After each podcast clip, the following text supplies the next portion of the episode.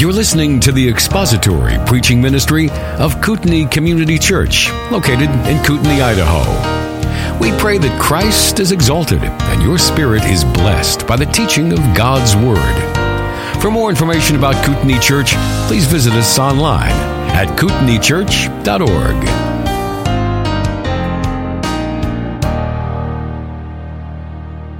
On a long road trip this last summer, Deidre and I started listening to an audiobook recording of The Adventures of Sherlock Holmes. Now, that is a daunting commitment because it is 67 hours of audio, because it feels like everything that's ever been written, but it's everything that's ever been written by Arthur Conan Doyle. And I have enjoyed numerous screen adaptations of some of those stories, and I like a good mystery. And I think we're 14 or 15 hours into it or something. Obviously, it wasn't a road trip long enough. We'll have to plan another one just to get through this.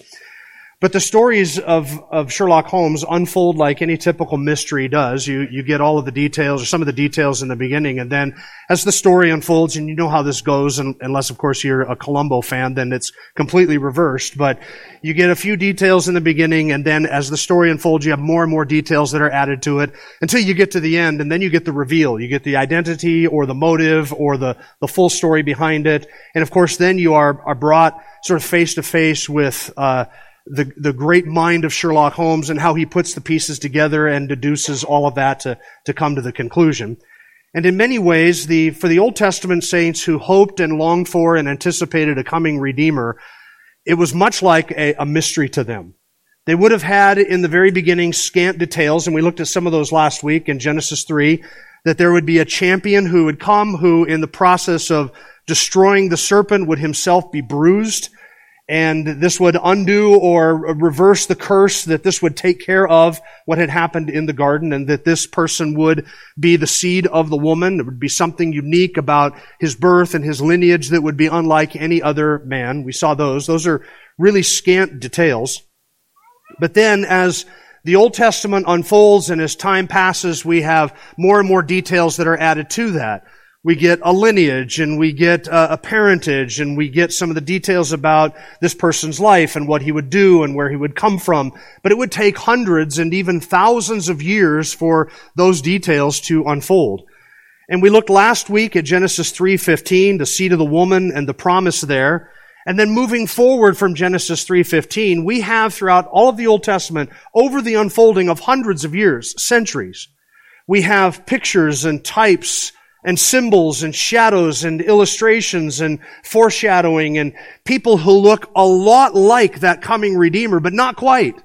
Men like David, very similar in many ways to that coming Redeemer. And you can look at some of the life and reign of David and say, that sounds a lot like it, but not quite it. Same thing with Aaron and the priesthood and Moses and others, the men who look a lot like the promises, but weren't quite the promises. And over the course of those hundreds of years then, we got a priesthood and a kingdom and a religious law with sacrifices and feasts and all of these pictures that seemed like they longed for some fulfillment. They were kind of like that, but not quite like that. And over the course of all of that time, we also got 39 books of inspired scripture that interpreted all of those things, the feasts and the festivals and the sacrifices and the priesthood and the law. You had commentary after commentary explaining these things, and you have the revelation of this coming Messiah inside of, and this is magnificent, inside of the very commentary that is explaining what it is that we should be looking for. Prophecies and predictions that are woven into this historical narrative with all kinds of other genre as well. It's quite amazing how all of that is all woven together throughout the Old Testament. So then you get to the end of the Old Testament and you're kind of longing for this fulfillment. When is this going to happen? And then when you look back, you realize that was 4,000 years ago that was first mentioned. 4,000 years of human history have passed with all of these things, these details being added, and they're kind of like puzzle pieces to a puzzle. You get individual pieces here and there. Some of them are clearer than others. Some of them obviously go together. Some of them, you're not quite sure exactly how they go together. And even at the end of the Old Testament, with all of the pieces on the table that God had chosen to reveal, even then looking at all of those pieces, you would be stupefied to figure out how some of them fit together. For instance, how is it possible that this seed of the woman would be bruised and yet die? How would he be bruised? And the bruise doesn't seem to kill him, Genesis 3, and yet he dies, Isaiah 53. And how does this one who dies, how does he then reign and rule over an eternal kingdom forever? How can he rule as king if he dies? That wouldn't make sense. Now, you and I, from our vantage point, we are like the person who is an expert in Arthur Conan Doyle's writings and The Adventures of Sherlock Holmes, and we can listen to the stories in almost any order, and we can go back and read some of the stories and listen to parts of the story, and we know how it unfolds at the end, because we know the big reveal at the end. We know how it all unfolds, we know how it all is revealed at the end, so we can go back and look at the individual pieces and say, oh yes, well, the bruising obviously is a reference to the death, but the death is not going to be a death that would destroy him forever and annihilate him, because he would rise again, and because of his resurrection, the one who died, which is really only like a bruising since he comes back 3 days later, can then rule and reign over this eternal kingdom forever. Now we see how all the pieces fit together. But Old Testament saints, they for thousands of years just longed to see how God would fulfill those promises and how all of these details would come together. We're going to focus today and next week on promises and prophecies that reveal the nature of this Redeemer. We've been going, well, last week I guess was our first week, and this week we're continuing in this series of looking at Old Testament promises and details of the coming Messiah. And our Sundays here are really in preparation for Christmas as we reflect upon the incarnation of our Lord. And we could, going into the Old Testament, we could go any number of hundreds of different directions because we have so many puzzle pieces. So we can look on any one of them or any combination of them and go in different directions. Like we could talk about the place of his birth, or the prophecies of his birth, or his life, or his miracles, or prophecies regarding his disciples and then being betrayed, and his crucifixion, and ultimately his resurrection, and his ascension, and his return for the kingdom, and the establishment of the kingdom, and what that kingdom will look like, and how it's tied in with everything else. We could go a myriad of different directions, but instead, I've chosen to focus today and next week on two different types of prophecies or predictions. Today, those that demonstrate the humanity of the coming Redeemer, and then next week, those that demonstrate the deity of the coming Redeemer. So the title for today's sermon is The Humanity of the Son of God. Next week, The Deity of the Son of David. See what I did there? The Humanity of the Son of David. That's one of the most brilliant sub-series of titles I've ever come up with. And it's only two in a row. I couldn't do three in a row, but I thought that was good. Today, the humanity of the Son of God. Now, why the humanity? Isn't that a given? I mean, we are actually talking about the birth, from a virgin, the birth of Jesus of Nazareth. He had a name. He had an adopted earthly father. He had a human mother, a real, literal, physical birth into this realm. We know that he lived for 30 years. He had friends. He had a human body. Why would we focus upon the birth, or upon the humanity of Christ? A couple of different reasons. First, this may strike you as surprising or shocking, but there have been heresies that have cropped up in the history of the Christian church that denied the humanity of the Lord Jesus. They denied the humanity of Christ. Now, there are heresies that deny the deity of Christ as well, but there are heresies that deny the full humanity of the Lord Jesus Christ. So we want to make sure that as we talk about who it is that was born and what he has done, that we're given proper attention, proper consideration to the nature and the reality of his humanity. Second, without the humanity of Jesus, salvation is impossible. And it is important to understand this. Without the humanity of Jesus, if you do not affirm a fully human person in the Lord Jesus Christ with a fully human nature, not sinful nature, but fully human nature, then salvation is impossible. The fall, which we looked at last week, ruined the first Adam and all who came from him, and brought a curse upon creation. And Adam acted in the garden as our representative, which is why his fall in the garden is imputed to us. This is Romans chapter 5. And so we are all, therefore, under Adam, and we die because of his act of disobedience. Now, if you think that that is unjust and unfair, that somebody that you've never met, never talked to, acted as your representative in the garden, then you have to be consistent and say that it's unfair that somebody you have never acted, never met, and never encountered acts as your representative on the cross. This is the way that God has saved us. We have a representative in the garden, and if you think you would have done better than Adam, I have news for you. You would have done no better than Adam. Given all of the details on the ground, you would have fallen and sinned against God in the exact same way that Adam does, which is why he could act as your representative, because you would have done the same thing. If you were Adam in the garden, we would all be blaming you today for what you did to this perfect creation.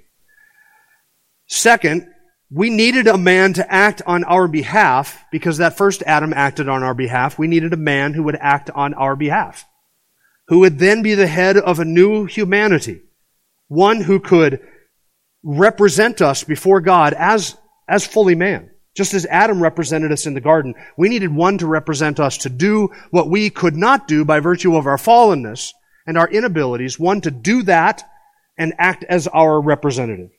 And he had to be fully man. It is impossible for the blood of bulls and goats to take away sins, and it was impossible for the righteous life of a goat or a sheep or an ox to be credited to your account. I needed somebody who could fulfill all of the demands of God's law on my behalf, so that when I stand in the presence of God, He can look at me, Jim Osman, who has never been able to keep any of His law, and say that in the accounting books of God, that law is completely fulfilled. Not because I have kept it, but because somebody else has kept it in my place. And His perfect obedience and His righteous life is credited to my account like a bank transaction.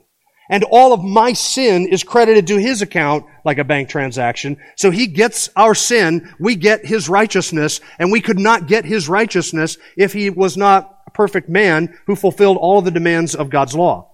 Charles Hodge, in his book, in his 3-volume series called Systematic Theology, writes this: God, as God, the eternal Logos, could neither be nor do what our necessities demand. Much less could any mere man, however wise, holy, or benevolent, meet the wants of our souls. It is only a Savior who is both God and man in two distinct natures and one person forever, who is all we need and all we can desire. As God, He is ever-present, almighty, and infinite in all His resources to save and bless. And as man, or being also a man, He can be touched with a sense of our infirmities, was tempted as we are, was subject to the law which we violated, and endured the penalty which we incurred. See, He represents us. He acts on our behalf in everything He did. It is entirely appropriate to say that the Lord Jesus Christ died as my substitute. But that is only half of what you need for salvation. I need one to live as my substitute, to pray and to obey and to be perfect as my substitute. Because I have not only a sin problem that needs to be washed away, I have a righteousness deficit that is like a deep, dark, black hole that needs to be filled to glory's level. I lack righteousness and I have a heaping helping of sin. The sin has to be taken away and the righteousness issue has to be solved. Therefore, I need one who can not only die in my place, but one who can live in my place. And the third reason we're studying the humanity of Christ is because it's just, to me, simply amazing. It wouldn't shock us if God shows up in His creation as God. That's not a shocking thing. God shows up as God. In glory, in splendor, in majesty, with bright lights and angels surrounding Him. If God were to show up and enter His creation as God, that would not shock us at all. That's actually what we would expect.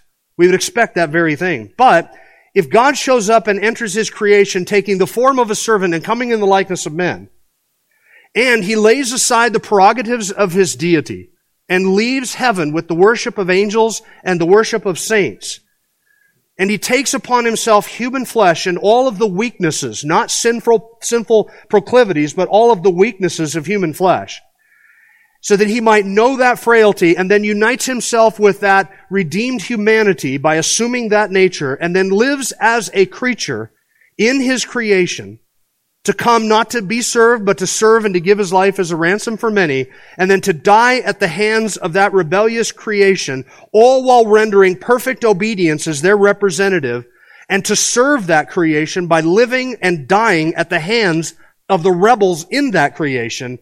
That is magnificent. That is glorious.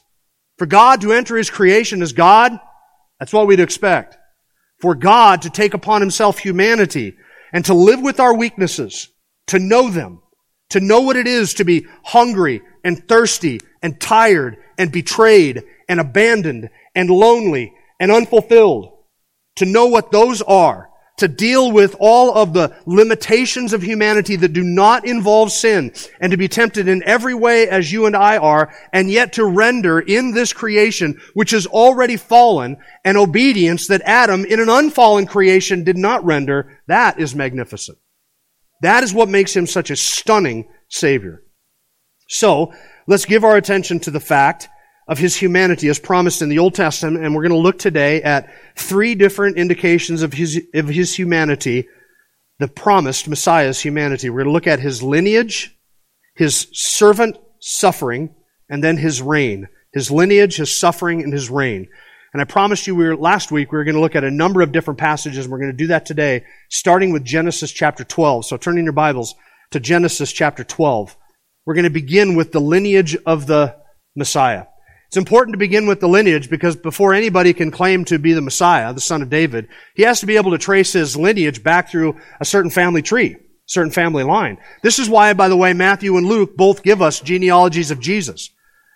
Those are there in order for us to, for them to demonstrate the messianic credentials of this one whom they are saying is the Messiah. Anybody could step onto the scene and say, oh, so-and-so, he's the Messiah.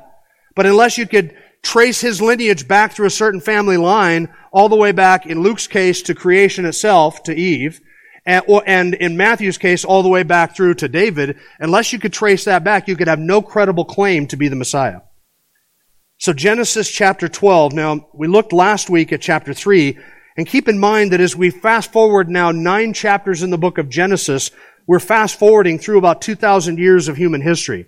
So this is after the flood, when all of humanity has been wiped out, save Noah and his 3 sons and their wives. So 8 people on board the ark.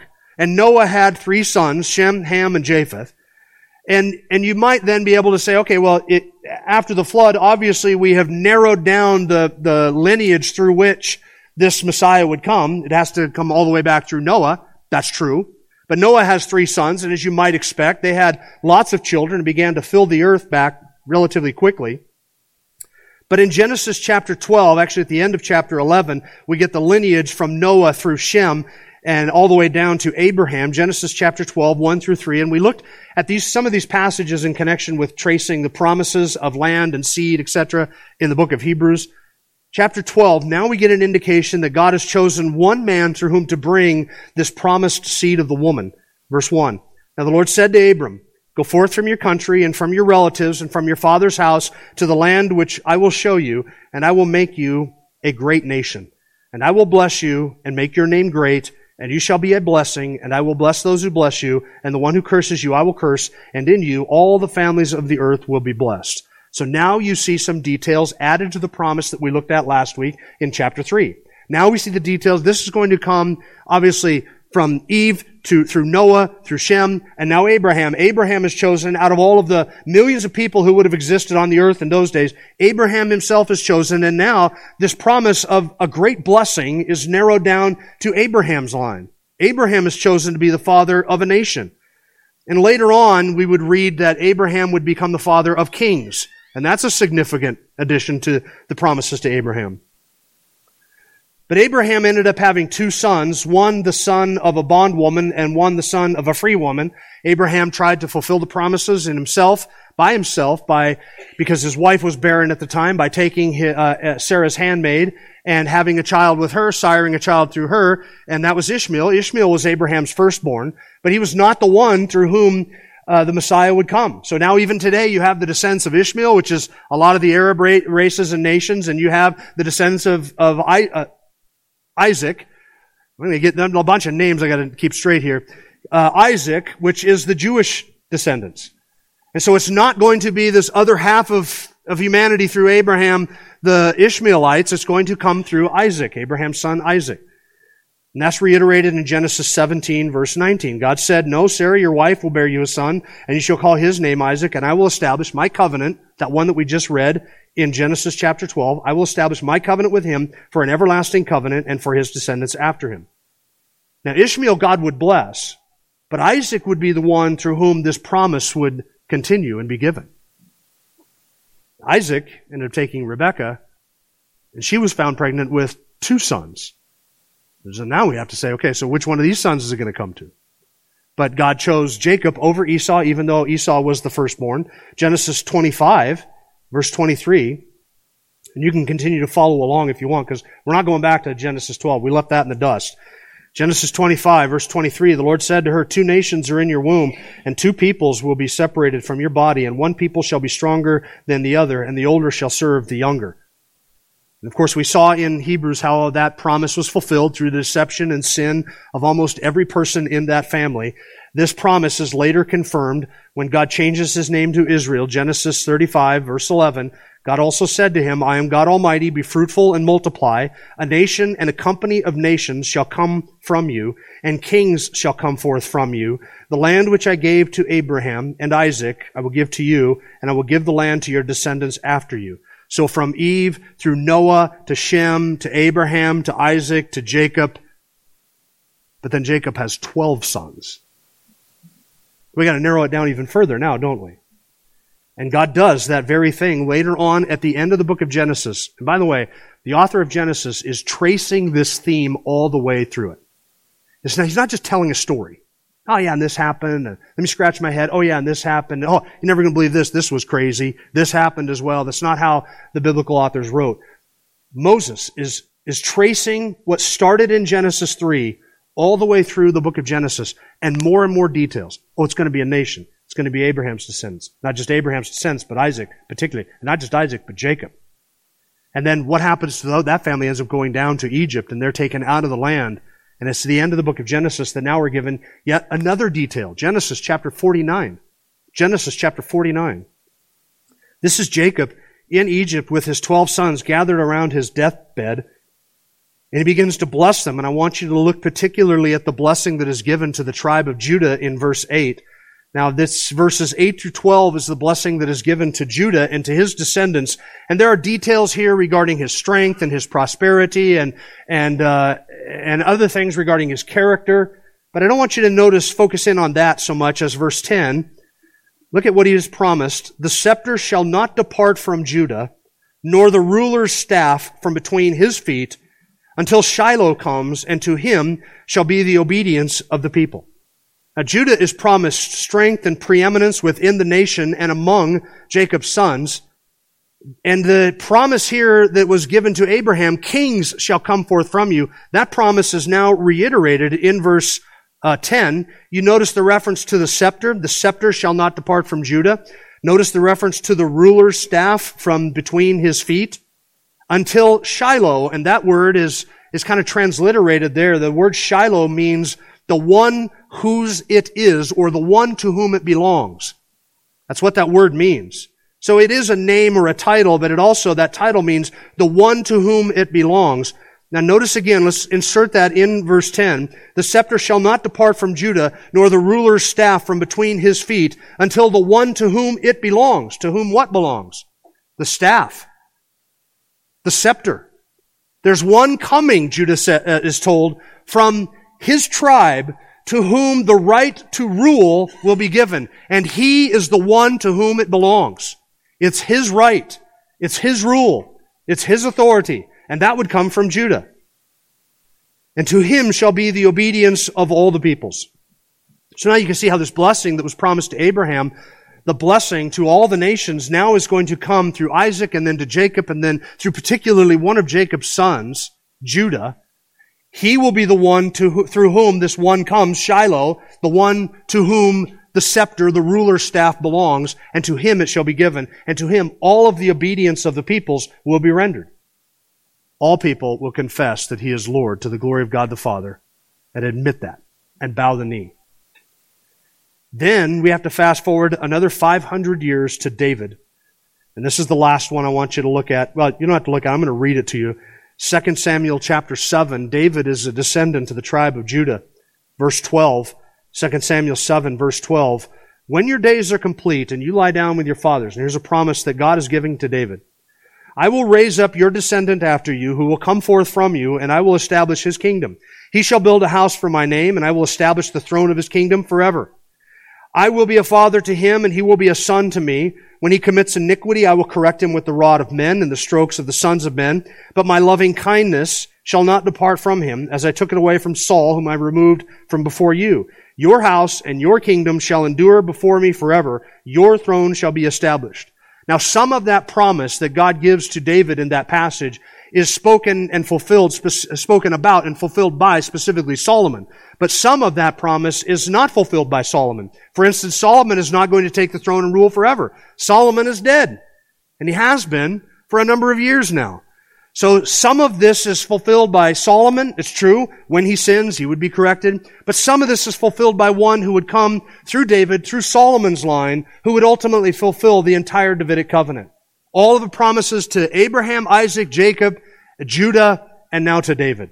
There is coming a king now from David's line. So we go from Abraham, which of the two, to Isaac, which of the two, to Jacob, which of the 12, to Judah. Of all of Judah's descendants, which one through whom would the Messiah come? It would be through David's line. And not specifically just David, but David and Solomon, because David had many sons.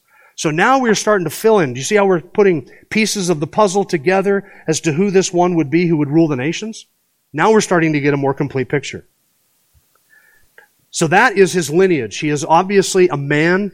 We see this in his lineage. He is the promised son of David. Now notice second, the suffering service of the Messiah demonstrates his humanity. And for this, I would like you to turn over to Isaiah. Isaiah chapter 42. You say, this sounds familiar, Isaiah 42. It's because during the worship, Josh read this passage that I had planned to read to you. But we'll read it again. Isaiah 42. Now we turn forward to Isaiah 42, we're fast-forwarding roughly, and these are all rough numbers, but around 300 more years. We come now forward 2,800 years from the time of Abraham. Isaiah is writing before the fall of the southern kingdom, the kingdom of Judah, named after, obviously, Judah. He's writing right before the fall of the southern kingdom of Judah. And Isaiah is contrasting two things. The disobedience of the nation of Israel that resulted in the fall of that kingdom and the destruction of the Davidic monarchy for that time, the end of that. The destruction of that kingdom, the disobedience of the people had led to that and to eventually their exile in the land of Babylon and the discipline that would take place upon them for all of that period of time. He's contrasting the disobedience of the nation with one whom would come whose obedience would be perfect. And whereas the nation of Israel was called to be a light to the Gentiles and to preach the good news to them and to demonstrate the character and the grace and the salvation of Yahweh to a watching world, Israel failed to do that, and they failed to do it miserably. They failed to obey the covenant. They failed to keep the law. They failed to do everything that God gave them to do in that covenant. But one would come who is a servant of Yahweh who would do everything that the nation of Israel failed to do. This servant would in fact be a light to the Gentile nations. He would in fact bring the Gentiles to himself. He would in fact obey the entire law and keep all of the stipulations and demands of the covenant that the nation of Israel had failed to keep. So Isaiah is contrasting now these two things. The failed servant of Yahweh, the nation of Israel, and the successful, perfect, obedient servant of Yahweh, whom we know to be the Lord Jesus Christ. And so you have, starting in Isaiah 42, this series of songs laid out. They're called servant songs, where the glories of this servant and the work of this perfect servant who would obey the law is described. Isaiah 42, beginning at verse 1. Behold my servant, whom I uphold, my chosen one in whom my soul delights. I put my spirit upon him. He will bring forth justice to the nations. He will not cry out or raise his voice, nor make his voice heard in the street. A bruised reed he will not break, and a dimly burning wick he will not extinguish. He will faithfully bring forth justice. He will not be disheartened or crushed until he has established justice in the earth. And the coastlands will wait expectantly for his law. Thus says God the Lord, who created the heavens and stretched them out, who spread out the earth and its offspring, who gives breath to the people on it and spirit to those who walk in it. I am the Lord. I have called you in righteousness. I will also hold you by the hand and watch over you, and I will appoint you as a covenant to the people, as a light to the nations, to open blind eyes, to bring out prisoners from the dungeon, and those who dwell in darkness from the prison. I am the Lord, that is my name. I will not give my glory to another, nor my praise to graven images. That is the description of the servant of the Lord who would fulfill all of his word.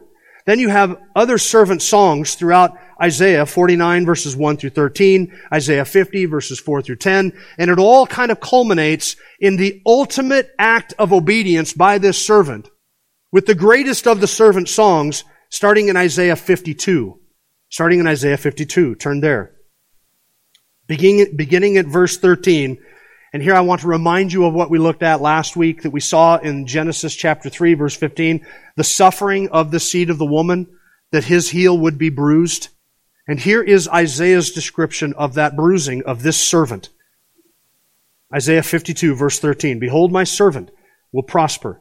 He will be high and lifted up and greatly exalted. Just as many were astonished at you, my people, so his appearance was marred more than any man, and his form more than the sons of men. Thus he will sprinkle many nations. Kings will shut their mouths on account of him. For what had not been told them, they will see, and what they had not heard, they will understand. Who has believed our message? And to whom has the arm of the Lord been revealed?" And look at the humanity that is described to the servant, beginning in verse 2 of chapter 53. "For he grew up before him like a tender shoot, and like a root out of parched ground. He has no stately form or majesty that we should look upon him, nor appearance that we should be attracted to him. He was despised and forsaken of men, a man of sorrows and acquainted with grief. And like one from whom men hid their face, he was despised and we did not esteem him." Now look at the suffering that is going to be described, and I want you to notice that he is doing all of this for someone else, acting as their representative as a man. Verse 4, "Surely our griefs he himself bore, and our sorrows he carried. Yet we ourselves esteemed him stricken, smitten of God, and afflicted. But he was pierced through for our transgressions. He was crushed for our iniquities. The chastening for our well-being fell upon him, and by his scourging we are healed." That is the language of substitutionary atonement in verse 5. He did this not because of his own sin. He did this and suffered this for the sins of others. Our iniquities, our transgressions. He died in our stead, pierced for us, crushed for us, chastened for us, scourged for us. Verse 6, "All of us, like sheep, have gone astray. Each of us has turned to his own way, but the Lord has caused the iniquity of us all to fall on him.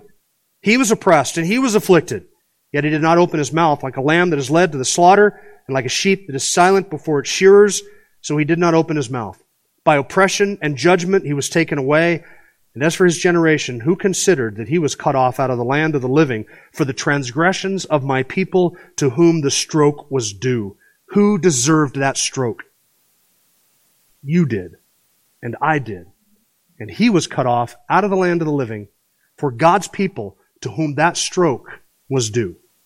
We deserve to die that death on the cross. That's the reality. I deserve that suffering, and he bore it. Verse 9, "His grave was assigned with wicked men," that is, he died with common thieves. "And yet he was with a rich man in his death, buried in a rich man's tomb, because he had done no violence, nor was there any deceit in his mouth." Remember, he's the servant who does all Yahweh's bidding.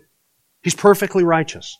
He fulfills the law. So he's not suffering and dying as a lawbreaker who deserves this punishment. No, he is entirely undeserving of it, Isaiah says.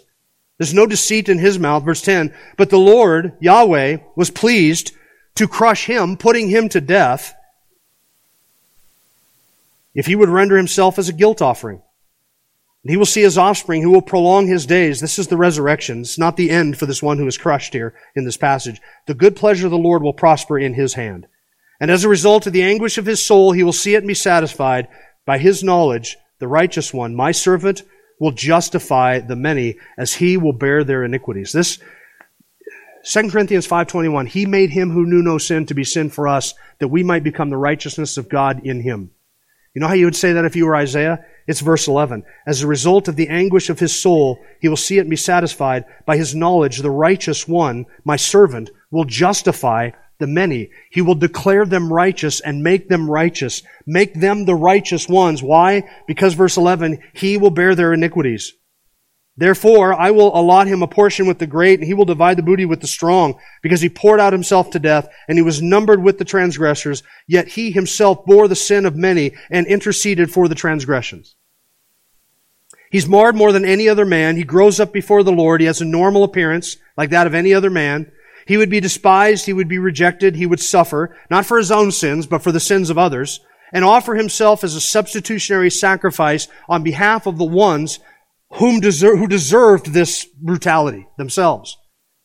He would be pierced and crushed and chastened, oppressed and afflicted, cut off from the land of the living, buried and died with dying with wicked men and buried in a rich man's tomb. This perfect servant who did no wrong and obeyed Yahweh completely and perfectly in all things would suffer and die like the ones who deserved that suffering and death. He would die that suffering and die that death, and he would do it for the transgressions of his own people. He obeyed what was required of us. He fulfilled the demands of the law on our behalf, and then he suffered the punishment that we deserved, dying to pay the penalty that you and I owed for our sin. That demonstrates his humanity. He is able to do what the blood of bulls and goats cannot do because he is fully man. He is able to take away sin because he had no sin of his own.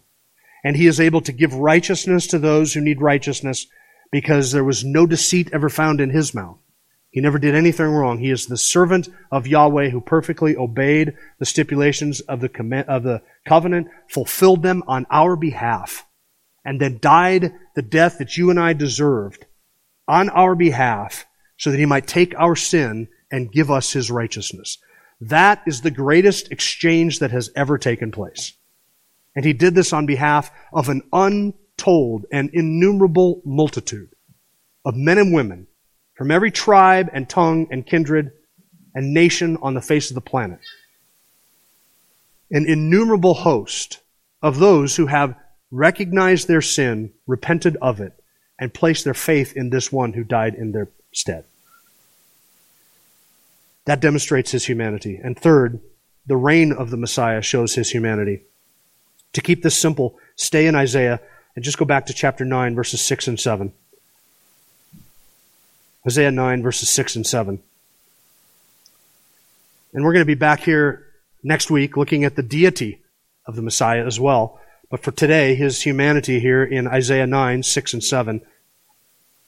This describes his reign. Remember, Abraham was promised that kings would come from him.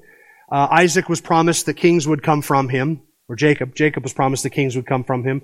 Then Jacob's son Judah was promised that one would come from his tribe to whom that scepter was due. And then David had that promise reiterated to him. David, it's your line. A descendant of yours will come. He will be the one who will establish your kingdom and rule and reign forever. And now, 300 years after David, Isaiah 9, verses 6 and 7, for a child will be born to us, a son will be given to us, and the government will rest on his shoulders, and his name will be called Wonderful Counselor, Mighty God, Eternal Father, Prince of Peace. This is not to say that it is the Father in terms of the fatherhood or the Father God who is incarnated. It is that term Father of Eternity. We'll look at more at this next week. Just means it doesn't mean eternal Father so much as it means the Father of Eternity, the one from whom eternity flows. Verse 7, there will be no end to the increase of his government or of peace on the throne of David and over his kingdom to establish it and uphold it with justice and righteousness from then on and forevermore. The zeal of the Lord of hosts will accomplish this. A child will be born to us, a son will be given to us, that is his full humanity, and his rule, his reign, is described in verse 6, the government will rest upon his shoulders. So just as Judah was promised that a scepter would never depart from this descendant, and just as Judah was promised that the ruler's staff would be given to one of his descendants, so it is now that Isaiah is telling us that one would come from David's line upon whom the government would rest upon his shoulders. Now that's simply an idiom or a figure of speech that described having or donning the right to rule. So a king had a robe, and the one upon whose shoulders the robe rested was the one who had the authority of the kingdom. And if the king wanted to delegate or give his authority to another, he would take off that kingly robe and put it upon the shoulders of another who would act in his stead. And what Isaiah is describing here is one upon whose shoulders the kingdom, a government, would rest. It's a figure of speech. This is not merely a spiritual or an allegorical robe, nor is it a spiritual or allegorical kingdom. We're talking about a literal government, which is why Isaiah describes it as a government that would rest upon his shoulders. It is a government. There will be no increase, look at verse 7, no end to the increase of his government or of peace on the throne of David and over his kingdom to establish it and uphold it with justice and righteousness from then on and forevermore. That phrase, justice and righteousness, it comes out of the, it's similar to the phrase in Psalm 89, which describes the Davidic covenant, where it talks about justice and righteousness being the foundation of God's throne. This Messiah will rule in the place of God over the entire world. He will sit on David's throne. He will establish David's kingdom, and he will rule and reign over it forever. 2 Samuel 7, you remember what the Lord promised David? Your house and your kingdom shall endure before me forever. Your throne shall be established forever.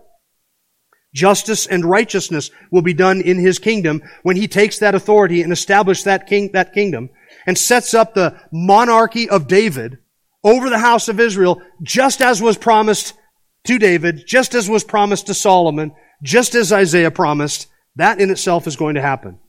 The promised son, the man, Christ Jesus, who is a descendant of David, will rule over David's throne.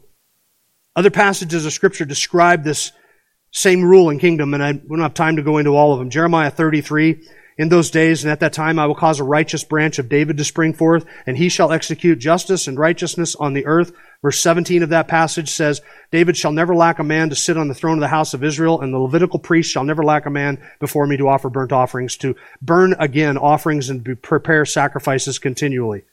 Verse 19 of that passage says, the word of the Lord came to Jeremiah, thus says the Lord, if you can break my covenant for day and night, and my covenant for the night, so that the day and the night will not be at their appointed time, then my covenant may also be broken with David my servant, so that he will not have a son to reign on his throne.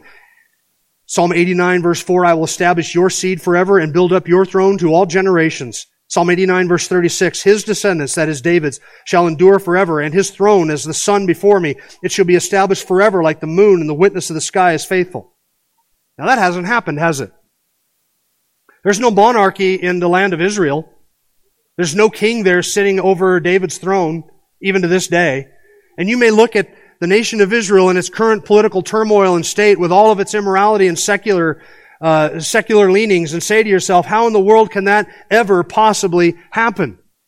And don't we know that at the end of Old Testament era, about 100 years before the Old Testament time period, that monarchy was destroyed. But keep in mind, God did not promise David an unending monarchy that he was sitting over. He promised David an unending kingly line.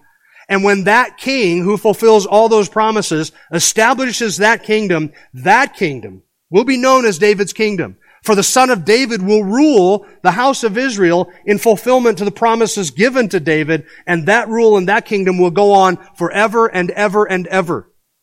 By my theology, for 1,000 years in this world, and then forever in the new heavens and the new earth, when the capital city of that Davidic kingdom moves from this creation into the new creation, that kingdom will not experience a blip or a hiccup or nothing. It will continue on, that king ruling and reigning forever and ever, just as was promised. You say, how is that possible? That he could establish that kingdom in this world over this creation in the current nation of Israel with its current state? The answer to that is very simple. There are a lot of things that are going to happen to the nation of Israel that are going to prepare them for that king that is still to come. And the answer to it is in Isaiah 9, verse 7. The zeal of the Lord of hosts will accomplish this. We're not going to bring it in. We're not going to make it happen. Nothing that we are going to do is going to establish this kingdom. This kingdom, this government, this rule, this reign that is described by Isaiah, it is the zeal of the Lord of hosts that will accomplish this. And he will accomplish this in spite of all of his enemies, all over the world, in spite of every nation on the planet, and everything, all the schemes of men, and all the designs of the wicked. In spite of all of that, he will establish this kingdom. The rulers of the earth take their stand against the Lord and against his anointed. And they say, we'll cast off his fetters, we'll undo his chains, we're going to do our own thing. And God laughs. And then God says, I've established my king on Zion. The zeal of the Lord of hosts will accomplish this. So his lineage, his suffering, and then his rule all demonstrate his humanity. The birth of Christ was the fulfillment of promises made by God over centuries. This is key. For 4,000 years, people waited. People waited. Every generation could say, maybe in our day this will be fulfilled. Maybe in our day. May this one, this deliverer, this redeemer come in our time. that we may see him, that we may behold him. This is why when Mary and Joseph came to the temple to present Jesus after he was circumcised, it was Simeon who came in and said, "My eyes now have seen that one. Now I have got to behold this. This is the long-expected Jesus. This is the promised Messiah. This is the one who would come and fulfill everything spoken to all of our fathers."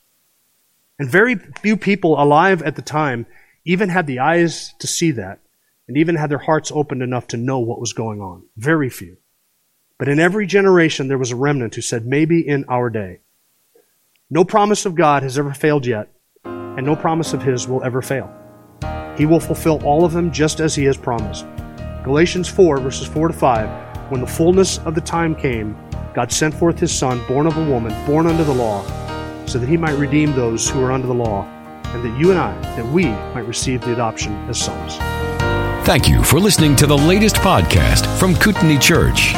If you'd like to learn more about Kootenai Church or to donate to our church ministry, you can do so online by visiting kootenaichurch.org. We hope you enjoyed this podcast and pray you'll join us again next time. Once again, thank you for listening.